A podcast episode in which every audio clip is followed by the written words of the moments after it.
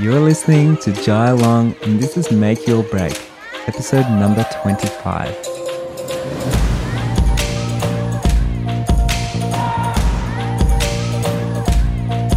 Today, I have a very special guest that just flew in from Sydney and has met me here at my Melbourne studio, Zoe Morley.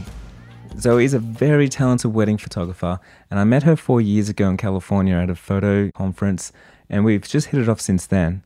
I've noticed, I've followed her along on Instagram, and I've noticed so many incredible projects that she's worked on. She's been doing some fundraising, and she's been, she did a Kickstarter exhibition, like creating a book, and all these things. So I really wanted to get her on the show and get her to just share her experience and her ups and her downs and her motivation and her challenges and all those things. You know, when you follow someone on social media, you get one side of the story, and it can be easy to see someone to be successful or, you know, things are just working out for them. Because without us trying, it's not really our fault, but we always love to share the very end of a project or like the successes and those little things. And a lot of the times, everything else gets swept behind the curtain, you know, which is self doubt and anxiety and not feeling good enough and so many other things. So it's good on my podcast to be able to share those stories and get in a little bit deeper and just see how it feels sometimes when you're putting on a big project or you're hitting a big goal or you're working on something and it can look from the outsider's perspective like such a big deal and so so much success. And so I just want to talk to Zoe and see how that is and how that feels. So before we jump in, I want to let you know all the links for Zoe are going to be on the show notes. So you can go over to jailong.co forward slash blog. Everything will be on there that she's talking about, and you can have a look at some of her images. I'll link her Instagram and all that kind of stuff. So before we get started, I want to share a listener's review. I love going through and just reading all the reviews and all the DMs that people send me the people that are just, you know, listening to my podcast all the time. And I just want to let you know I see you and I hear you and I really appreciate you. So this one comes from Tim LaFell. In an industry where so many people hide their secrets to keep themselves at the top and forefront of the industry, Josh shares so much knowledge and experience that at three years into my business, I can bring so much help, knowledge, and inspiration to my mind. I listen to Jai's podcast at work. Being like Jai, changing out of a trade based career that I've been doing for 10 years, which is a chef, his stories inspire me on this leap of faith and what to do next and what I'm passionate about. I hope you're blessed and you keep blessing everyone around you, Jai. Best of luck, Tim. Thank you so much, Tim. I wanted to read that out because it was such a long and such a thought out and thoughtful review, and I just really appreciate that. If you want to leave me a review, you can do it on the Apple Podcast app. I love going through there and just reading those. The last thing I want to say if you want to DM me and uh, connect on Facebook, and if you love this podcast episode, share it on Instagram, jailong.co. If you do share it, tag me in there so I can share it as well and give you a bit of a shout out. So let's dive in. Hey, so we have Zoe Morley here, um, and we I really wanted to get her on the show actually because I actually met Zoe about four years ago in photo field trip in um, Los Angeles, and we kind of hit it off from there.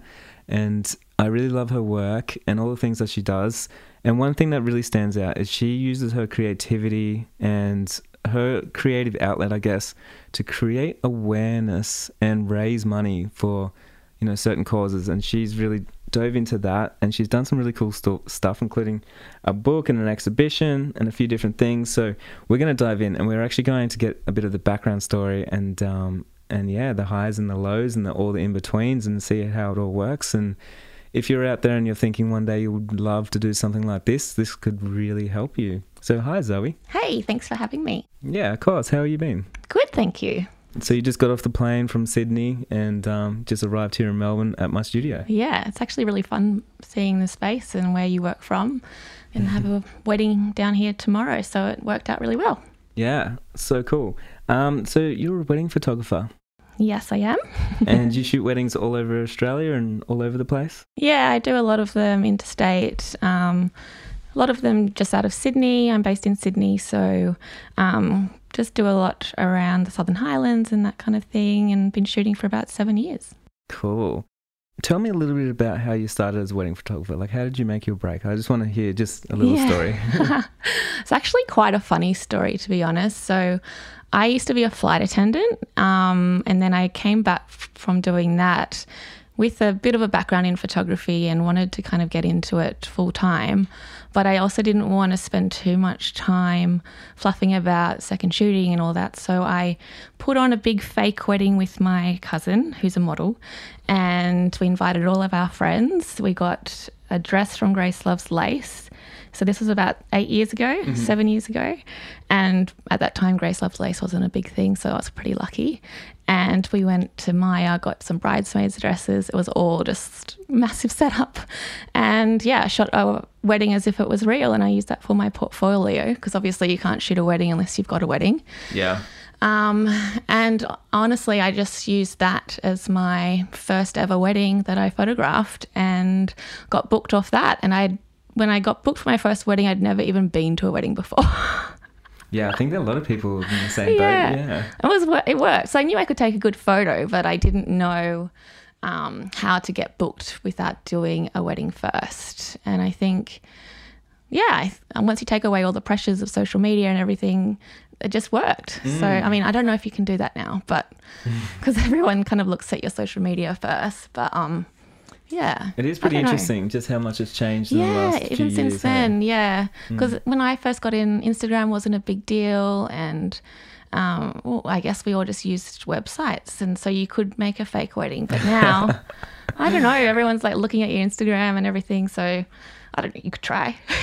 yeah, I mean, I'm pretty sure. I mean, this is just like a little thing that a lot of people don't realize is that no one actually looks at my website anymore. No, and I don't I think so. Yeah. Yeah, I haven't actually put a new website. I mean, a wedding on my website. I think in like three. Yeah, or four I hardly years. ever update mine.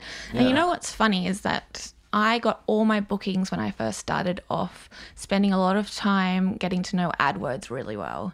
And I put a lot of money into AdWords. Um, and I just nailed it. I got so I got top, you know, on Google, and I the first year I did that fake wedding in December, and by April the next year I already had 20 bookings just based off AdWords, and it's kind of rocketed from there. That's so good. You know, one of the reasons why that would have been so successful is because not many photographers know how to use like Google Ads or even Facebook ads yeah, and things. But it's really powerful. Yeah. And I think if people really understood the value of that, they wouldn't be spending money on print ads anymore. Like you you totally. under you really un- need to understand how valuable social media and the internet is. Like, mm. just look at the Celeste Barber thing.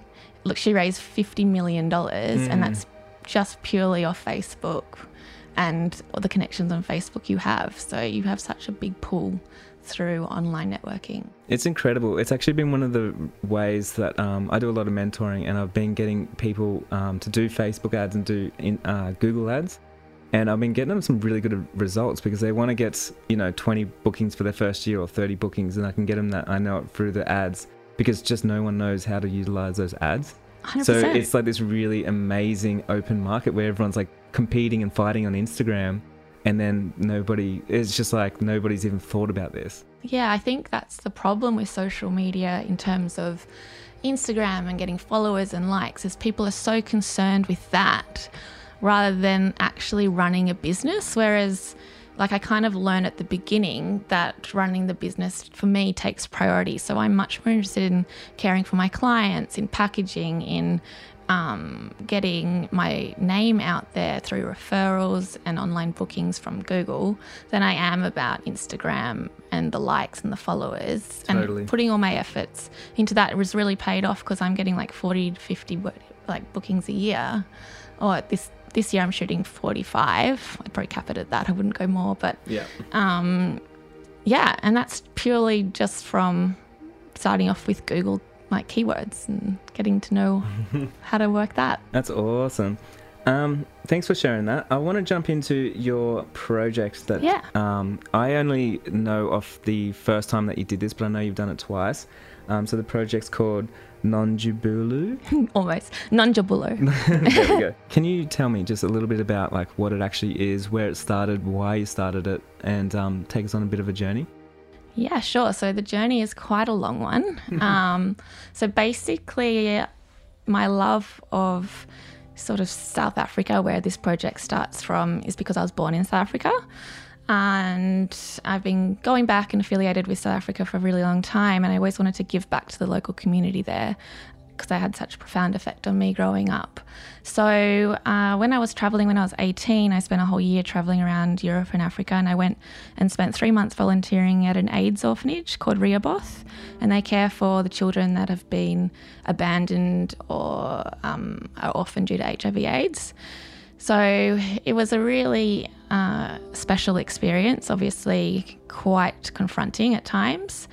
And kind of at that time, I wasn't a photographer yet, obviously. But um, before I left, my mum had given me a my first film camera. And the kids there were so beautiful, like, even though they were affected and HIV positive, I kind of could see past that stigma that everyone else gave them, or they're just you know, kids that are sick and kids that are HIV positive.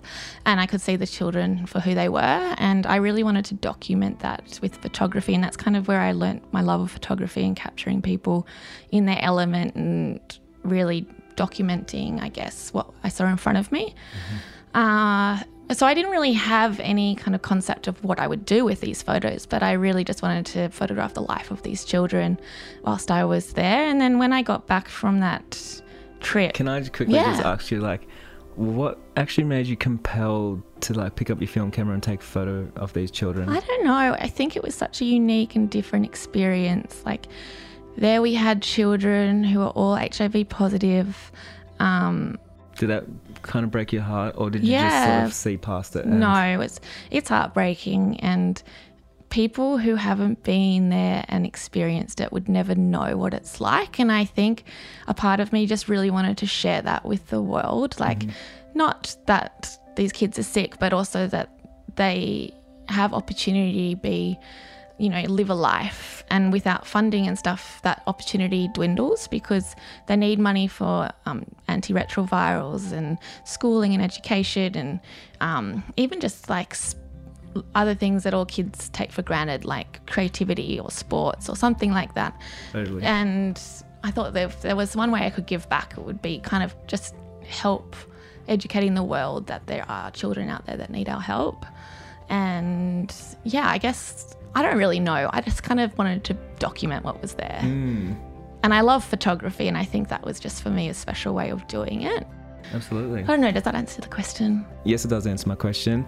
And I think I just wanted to ask you that question because you know you weren't a photographer at this stage, so sometimes like I think just having a camera can give you a reason to like make an extra connection. And um, yeah, you answered it for me. Cool. Yeah. So what happened next?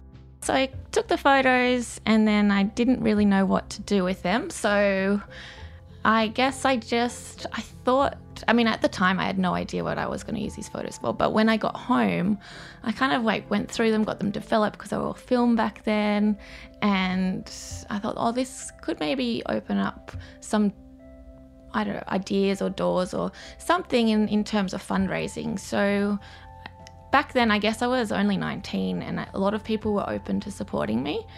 And so I approached Epson, um, I approached a gallery in Paddington, and I had a lot of support like behind me to kind of put on this exhibition, which I did. And uh, I think it was in 2006. I had the f- first exhibition. Wow, that's a long time ago. Yeah, I know. I was such a baby. I was only like 19. Mm-hmm.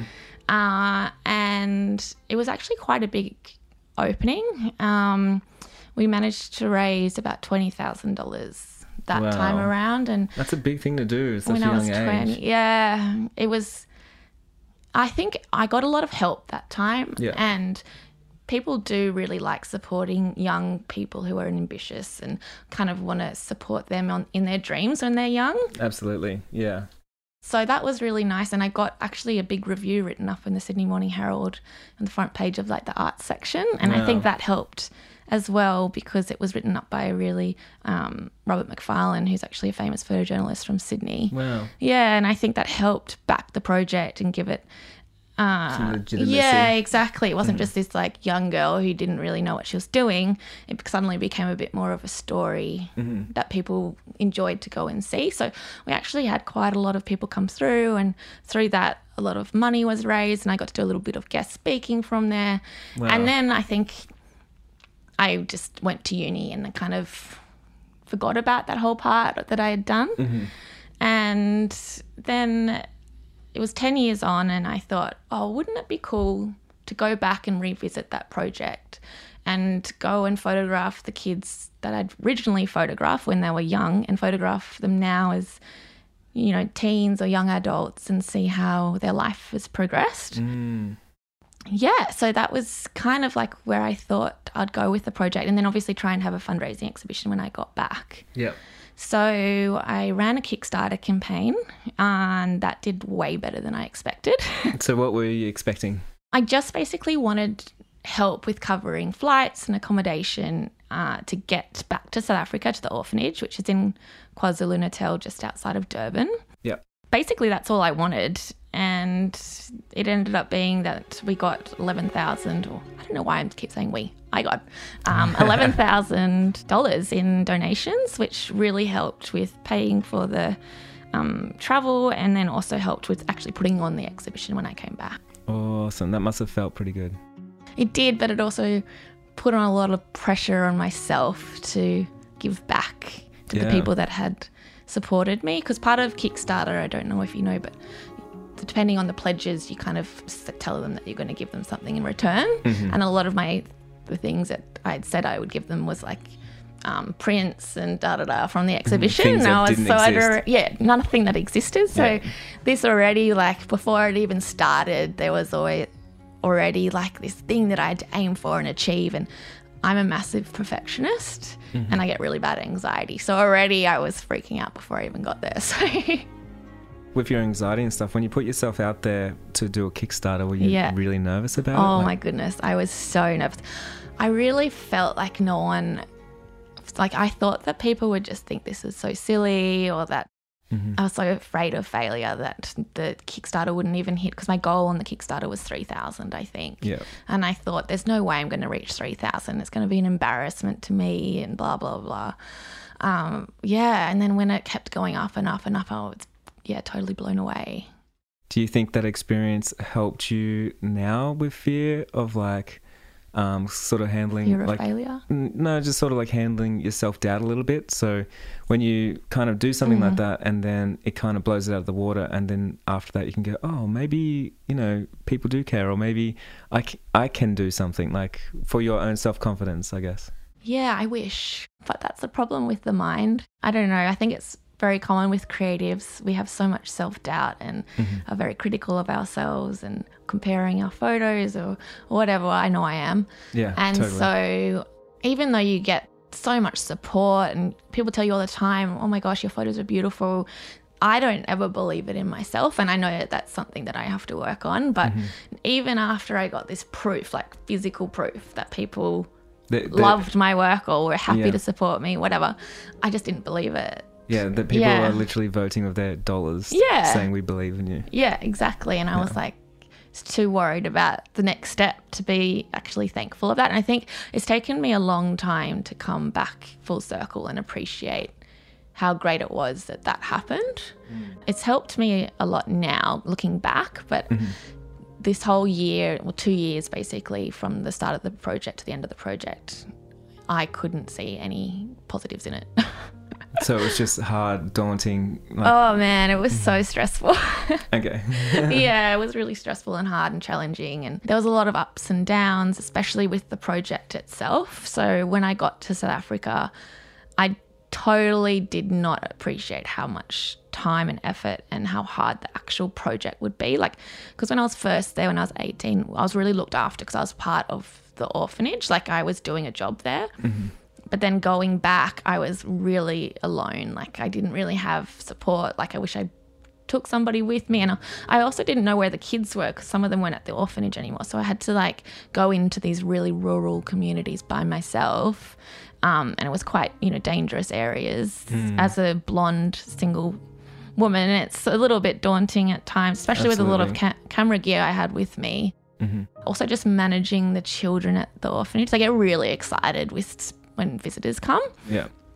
and they were just all guns blaring, like jumping off me, and I was like trying to like take photos, and they're running off with my cameras, and I just couldn't like manage everything. Like I really just wish I had an assistant with me, and then because the kids who I wanted to photograph. um, who are now adults, were kind of going through that really um, that teenage phase where you're too cool, and they did not want a bar of me when I first got there. So I kind of had to warm them up to me and get them used to me, and before I could even start shooting, and there was yeah, so there was a lot of complications that I kind of had to overcome by Wow. myself. So it's just like a lot of challenges that you didn't even foresee. No, yeah, there's so many, yeah, new things that I kind of experienced when I was there. That I got lost once, Mm-hmm. uh, and ended up in a cornfield and like in the middle of nowhere in the dark in South Africa. It's like really, it's bad. yeah. Yeah, yeah. Yeah. Yeah, that's so interesting. So, um, like, I'm curious, like, why did you do it on your own? Is it just because, like, that's what the Kickstarter was, or I think so. Like I actually never even, it never even crossed my mind that I should do it with a team or that I should have an assistant or somebody to help me. I think because I've always been really fiercely independent. I've always traveled independently and done everything for myself and by myself. I kind of didn't think that having somebody would be helpful. Mm. And that was my mistake because I definitely think you should get help when you need it. where does that independence come from? I think I grew up in a very creative household. My mum's an artist and she's definitely very independent herself. And I kind of just got that off her, I think, growing up. Yeah. Yeah, Making so things work. Absolutely. It sounds like it's really helped you with um, this project because I know a lot of people would never dare to do something of this scale. You know, It kind, I kind of actually didn't even think about it at the time. It was more just, it's got to be done kind of thing. I never kind of Mm. even thought twice about getting to South Africa, hiring a car, driving. Like I didn't even think about the logistics of stuff. yeah. I was like, oh no, it'll be fine. I'll be, I'll, I'll get it done. It's fine. Can, can I tell you just a funny Yeah. side, side story? Yeah. about exactly that. Um, I was shooting a wedding. Uh, I think it was in Chicago, and then I had to shoot a wedding the weekend after in Norway. And I was on a big end of a big long trip. And then on the way home, I got contacted by some people in uh, Kenya, and they asked if I can shoot their wedding. I said, yeah, sure. Like, if they could organize the flights and pay for me from from Oslo to Kenya to Melbourne, like it's no problem at all. And because I was so busy, I just didn't even look at my itinerary. I didn't know what city I was flying into. I didn't even know like what I was actually doing. And I remember the flight there when we landed. I was like, so where am I going anyway? And then someone picked me up. Then they took me to a little airport, and then we flew out to the middle of nowhere. And then I was on like a dirt runway with this little plane buzzing along. When I finally got there, these guys picked me up, and they were from the Maasai tribe and all, all dressed up, you know, in their traditional clothing and everything. And they put me in the uh, four-wheel drive. And it was probably about three hours like you know driving through the wilderness with lions and all sorts of things where i had to stop and go like hey guys where are we like on the globe i don't even know where i am right now or where we're going like how long does it take to get there like what's happening So did they take you to like the Masai Mara or like the Yeah. Ngorongoro crater? yeah so i went what's it called like the the- Maasai like is it not a Masai national Mara? park is it Yeah. Yeah. Yeah. So I went in there and there's there was just like a big camp. And so Yeah, it was just like camp this camp was like camp for wealthy people that wanted to come and, Yeah. and sort of hang out. So I was just like there. Amazing. But yeah, it was just like one of those things of like, oh, uh, I don't actually know where I am right now or what I'm doing. Like, yeah. That's when you really put uh, put yourself in the hands of others. yeah. I think with projects like um, something like this, um, I think if you overcomplicated it and thought too hard at the start, you probably wouldn't do it. Like, That's you know, yeah, like if you're thinking about all those logistics and like how hard it is to catch a taxi when there's no Uber and how hard it is to like, you know, um, communicate with people or find, you know, food and clean water or, and help and things like that. Um, it would probably turn you off. And I know with every big project I've ever done, even just shooting that wedding in, in Kenya, um, for me, I look at it from past tense. So after it's done, I was like, whoa, that was crazy. And that was hard. And I didn't expect any of that. But then I think, man, if I did expect that, I probably wouldn't have done that because it was it was actually hard. Yeah, exactly. And Hmm. I don't know. I think I think the best surprises kind of come to those who put down their barriers and just kind of do things. Like just Oh, do yeah, it. absolutely. Like what's holding you back? Yeah. And once you think too much about certain things like logistics, I mean, like obviously this is a point that you've got to think about logistics. Like I knew I Yeah, had accommodation. Like I didn't know it was like You had be a like passport. yeah. um, that was touch and go there for a while. But um, you get you end up with the best stories, don't you? Like everyone's like, "So you have the best stories," and I always like, I, "Do I? Like, why don't you have great stories?" And I think it is because I kind of put myself out on a limb and I hmm. take chances and do things that other people would say no to. Like, I've you know been to East Timor and I photographed rap mountain bike races on the back of motorbikes and done fun crazy shit like that. Yeah. And then absolutely. I kind of guarantee that lots of girls wouldn't do that Mm-hmm. by themselves in random places. Yeah. But I don't know. It's fun. Yeah, totally. I, I mean, and it's it's interesting for me because it's very normal for me because that's like pretty much my life. Yeah. But I think to me, it just seems like you're living life. Yeah. That's what it is. Like if you get too hung up on logistics and how this project's going to work out and how other people are going to perceive it and if it's going to succeed and all these things, then it's like you're actually not living anymore and you're like you're going to start, you know, retrucing into your own mind and like making it really hard for yourself. But Yeah. the second you let go of those barriers, you actually start living and that's why you got stories because Yeah, you've been alive for Yeah. the last however many And I think that also plays into work as well. I think there's a lot of fear in taking jobs Mm-hmm. and you know getting out and in front of people with your own work with wedding photography um, and competition and kind of like criticizing yourself based off other people's work and you're kind of Mm. almost putting up barriers for yourself by doing that like you've just got to just kind of let down those barriers and just be okay with what you've got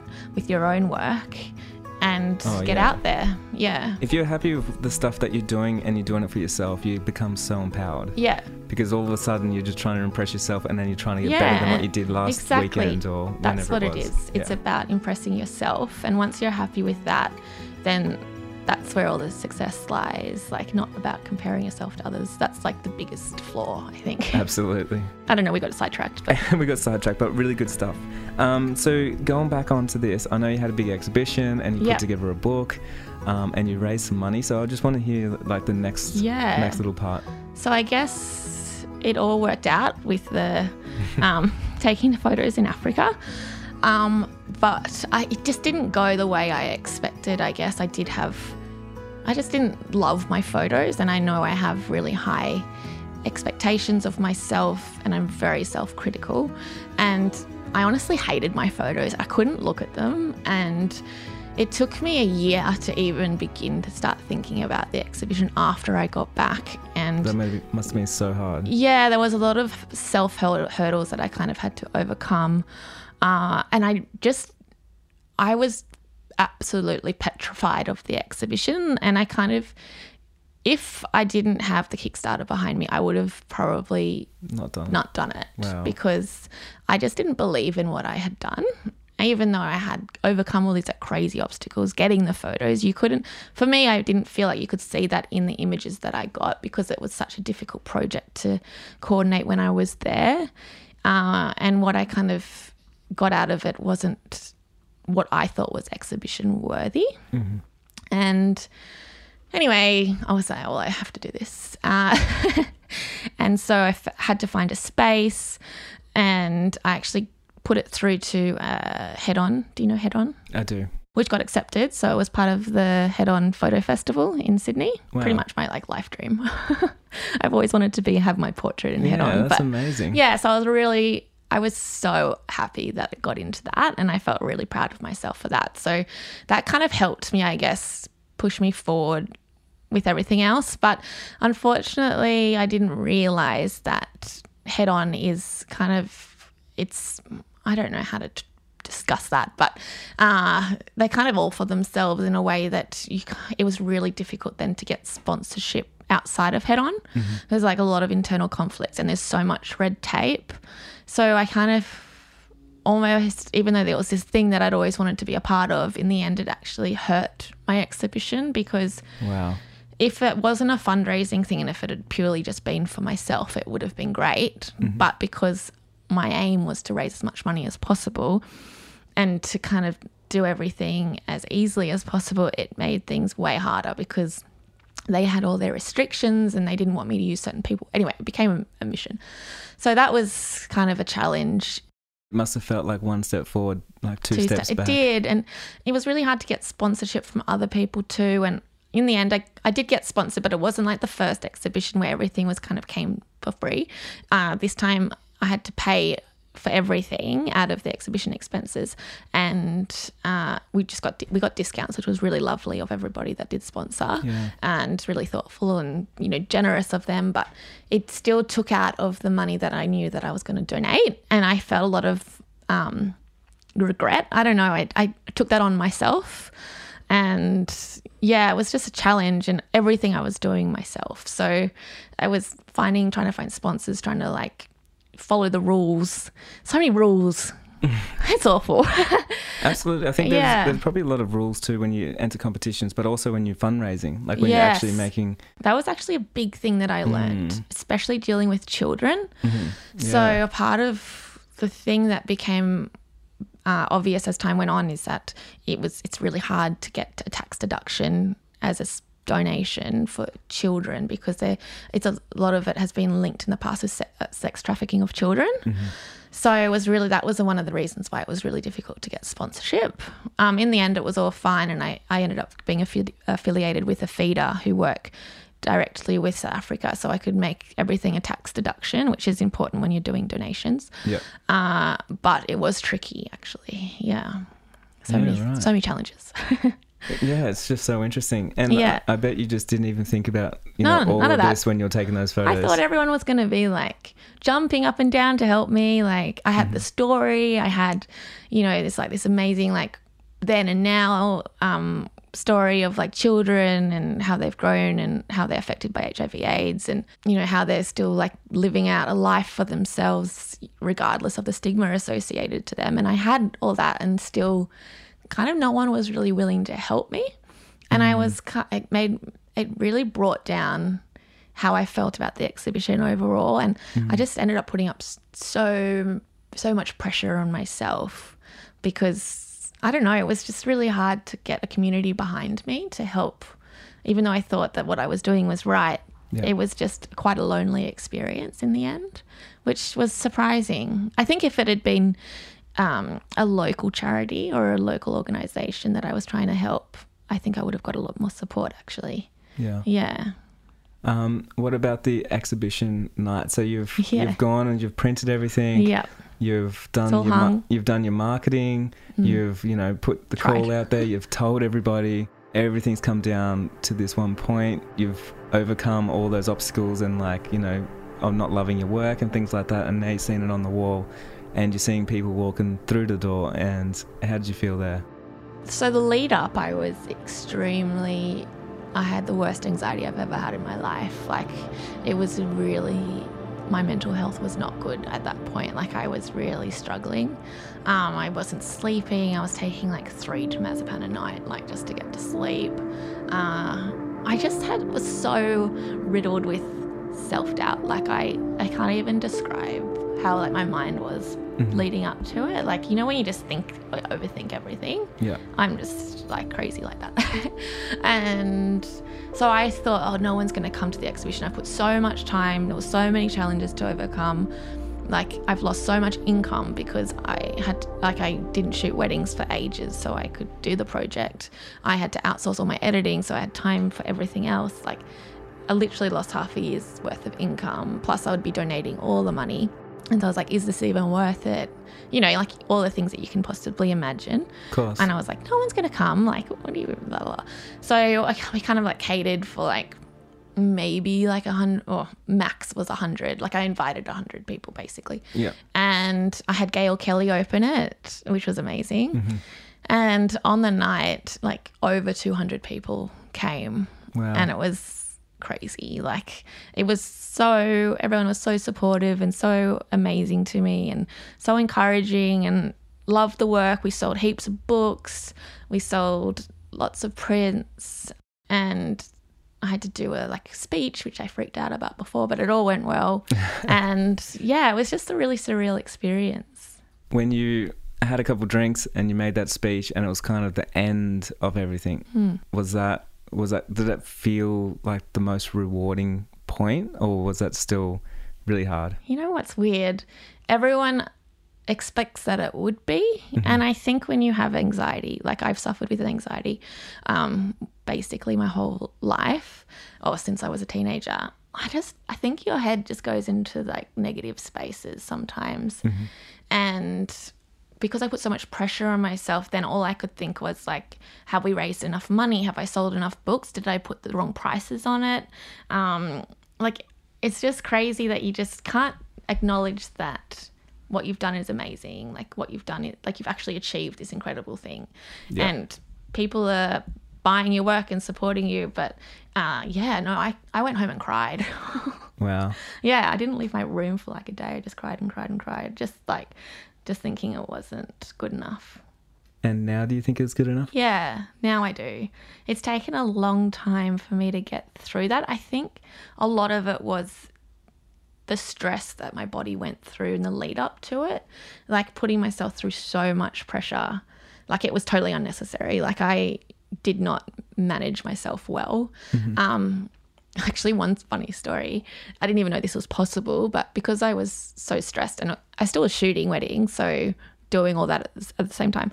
Um, one night, I woke up in the middle of the night and my arm was in the most agony I've ever had like screaming. I was like screaming. So we had to go to hospital and I had it x rayed, and the doctor was like, Your arm's broken. And I was like, What? I just was sleeping. He's like, uh, Wow. Have you been really stressed lately or using overusing your arm or blah, blah? Uh, so they put it, wrapped it up in a cast and everything. And I was like, mm, kind of. And it actually had got um, calcified tendonitis. So it's when you overuse your muscles so much, it calcifies. Wow. And like chunks of calcified bone were just like floating around my arm. So it feels like a break. And it's just like your body is literally shutting down because it's like, man, just slow down, please. It's enough. I need a rest. yeah. So yeah, I put my body through too much. And I think it just took a long time for me to like get over that and just realize the achievement that I made. But I literally like at the end of the exhibition when it all wrapped up because it went for three weeks, uh, we ended up well, I we um we raised uh how much like thirty two thousand altogether. Wow. Yeah. It's amazing. Yeah, so I was happy that we got to that point. Yeah. I mean, of course, my brain's like, we could have got more. I could have got more. Yeah. Yeah. Um, and then there was still a bit of a process to like get through. Got to like print the photos that people had bought and, Yeah. uh, you know, all the boring stuff, like get those tax deductions out to people. And I could, I literally had zero left in the tank for that. Like, I just couldn't even look at it anymore. And I think because I had gone below zero, I was just ready to give up. And I did not want to look at a photo. I didn't want to talk about the exhibition. I didn't want to have anything to do with it for like a year. Wow. Yeah. And then it's only like my husband and I, we moved into our new place, and there's like one of the big, beautiful prints that I had um, in the exhibition. I got it framed, and I was like, I actually really love this. This is like my favorite out of the whole exhibition, and uh, I'm actually proud of this one thing from the exhibition. So I hung it up in our living room, and I was like, actually, this is really awesome, and I should be proud of what I did. So it, it took Yeah. You I think I even of what you had a little cry, and I was like, oh, like pat myself on the back, like you know, I raised some money, and maybe mm. it wasn't exactly what I thought it would be, but I still did something that a lot of people wouldn't be able to do. Absolutely. Yeah. You've done a lot. So Yeah. tell me, like that money, did it change lives? Has it helped people? Yeah, yeah. It went. So I ended up actually splitting it between Rehoboth, which is the AIDS orphanage that I originally went to, and where I went back to find those kids that I photographed. But I also, on my trip, I actually visited um, Uh, an AIDS hospice. So that's where people in the community go to pass away or in the final stages of life. And they don't get much funding at all because, you know, everyone wants to give money to the kids. Mm-hmm. So when you get the limited funding, it's like going to the you know the children but no one really wants to donate money to the elderly and so i donated a portion to them because i took some photos there too and they were really like supportive of me. And then the other place i went to is this local creche in the middle of nowhere and a creche in south africa is basically like a kindergarten. Uh, and they're all the children there not all of them were hiv positive or anything but they're very undernourished and very uh, very yeah, poorly basically. They get given their one meal a day is at the kindergarten and they get just basically a whole bowl of vitamins powder because they all have scurvy because they don't have enough vitamins. How crazy is that? Um, they have sores, they have, you know, a whole plethora of illnesses, and this is like their only chance to get nutrition. And so, if it wasn't for that creche, they would basically just be eating they eat maize and bread. That's all they eat. Um, so I gave a portion of the funding to them. So I guess overall, like they weren't all given a lot of money, but I felt like it supported like a, a few different places that meant a lot to me. Absolutely. And that must feel really good. Yeah, Yeah. yeah. yes, yes, Jai. Yes. Feels great. yeah, I mean, I think, like, from my perspective, it seems like you've done an amazing thing. And Yeah. And I, feel like you've been hard on yourself. Oh man, I was so hard on myself. Mm. Um, now I think I don't know why. I'm I'm just like that. I think I'm very self-critical of Yeah. my work and the things that I've achieved. Like, um, but that's just me, and I feel like it makes me more determined to do better next time. Mm-hmm. And I think if I wasn't like that, I'd probably just not be doing what I'm doing now. I don't know. Yeah. Yeah. Like running your own business, you've got to be like very like push yourself You be very hard. determined. Yeah, yeah. yeah. Um, but no, I'm very happy with the end result now. Um, I'm tired from it. Like I won't be doing a fundraising exhibition anytime soon. That was my next question. When's the next one? Yeah, another 10 years. um, I would do it very differently next time. Yeah. And I think now, because I've learnt so much from that whole process, I now know what is achievable and what's manageable and what um, what I can do to help myself be okay during the process and not just um, kind of, you know, I kind of just drowned in everything basically and it was all a bit too much. So I think that's a big point is just, yeah, kind of like don't do that. Yeah. so to finish up, I would love to have if you got three tips or three pieces of advice you could give to someone that's thinking on putting on like a big thing like this. So it could be like a fundraiser or it could be an exhibition or it could be, you know, something for charity or raising awareness. Um, you know, something on those lines like, yeah, three pieces of advice that you could give out from your experiences. I think definitely research and know who you want to work with, especially like the charities that you want to work with and see if they're happy to work with you. Because I think having a relationship with the charity that you're working with will make every make the world of difference because they will really help you and back you and um, support you with your goals and what you want to achieve because obviously they're going to get something in return. Uh, so I definitely think research the charities that you would want to be a part of or represent. Uh, when you have your exhibition, um, yeah, I think it depends if it's a charity. Like having your own exhibition is very different from having a fundraising exhibition because you can make different choices completely based on what you want rather than like if you have a fundraising exhibition, you have to please so many different people because you've got sponsors, Mm, sponsors to please. You've got yeah, so everybody. that yeah, everyone except yourself. So it's very different. Whereas having your own exhibition, you can be selfish. Yeah. Whereas having a fundraising exhibition, you have to be completely selfless. And like the successes of each are very different based off that. So I think um, if you're having a fundraising exhibition, ask for help, work with the group, maybe get somebody to help you with marketing, um, delegate, just do different jobs and don't put don't do everything yourself. Um, there's definitely going to be people that will want to help, but I was way too independent. I was like, I'll do it all myself, and I didn't realize how much work went into it. I think Whoops. definitely, yeah, definitely accept help. Um, yeah, and then just make sure you you uh, do a charity that you're really passionate about. And I think the thing that got me through this exhibition was the passion I had for the project, yeah. the kids themselves. Um, yeah, just how I feel about HIV/AIDS and how I would want to kind of I I really wanted to bring out bring down the stigma that's associated with it and educate people about it.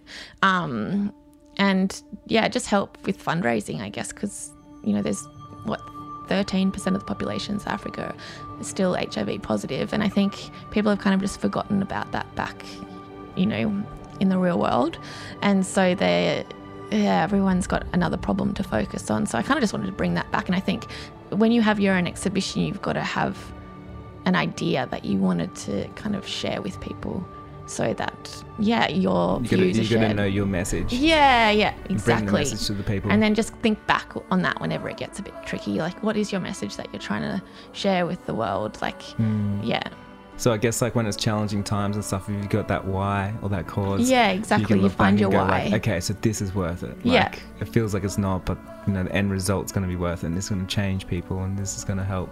Yeah, that's it. Like Yeah. finding your why is always really important with everything that you do. And I know that now.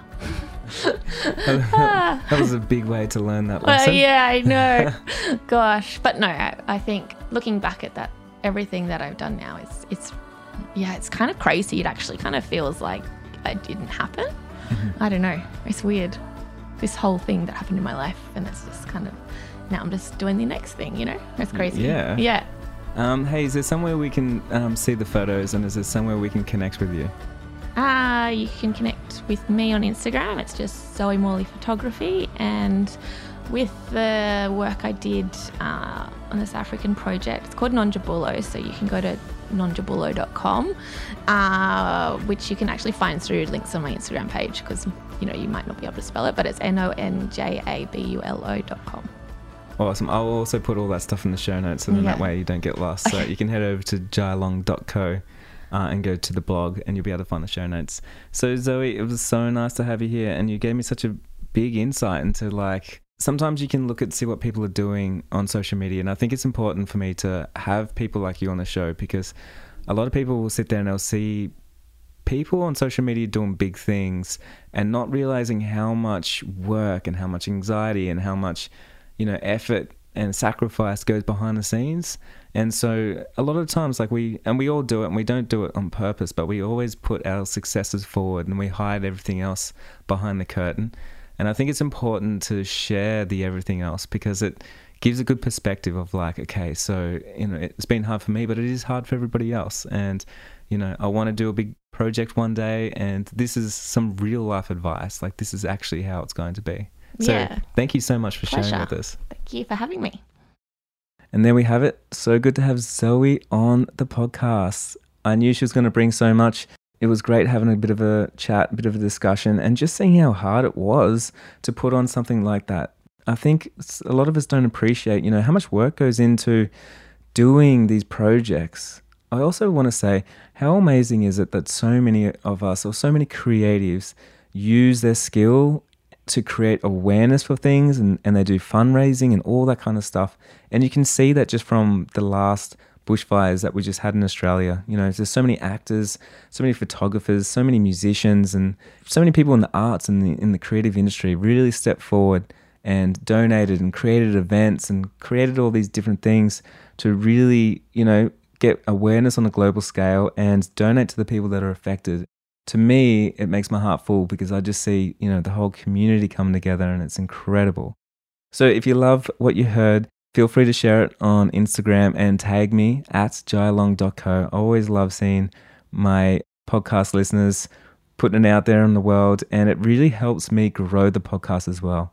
The funny thing is the only way to grow a podcast is literally by people actually sharing it. So it gives me the drive and determination to make sure I keep showing up giving you really good content so it becomes shareable and I can help more people out there.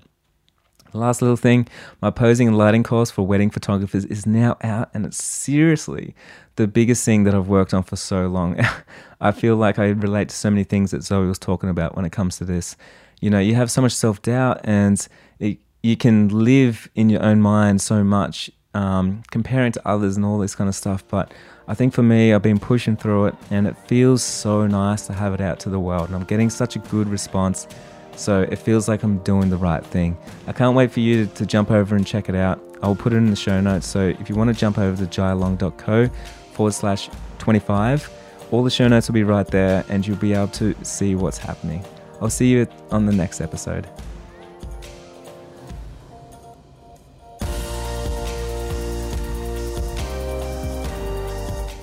Spread the love and create opportunities for the people around you. Make Your Break is brought to you by Jai Long and produced at our in house studio Free the Bird Productions. We love creating opportunities for you and hope you'll share this podcast with your friends and loved ones. For more information on this podcast, our online courses, products, workshops, or just want to say hi, we're here for you at geelong.co.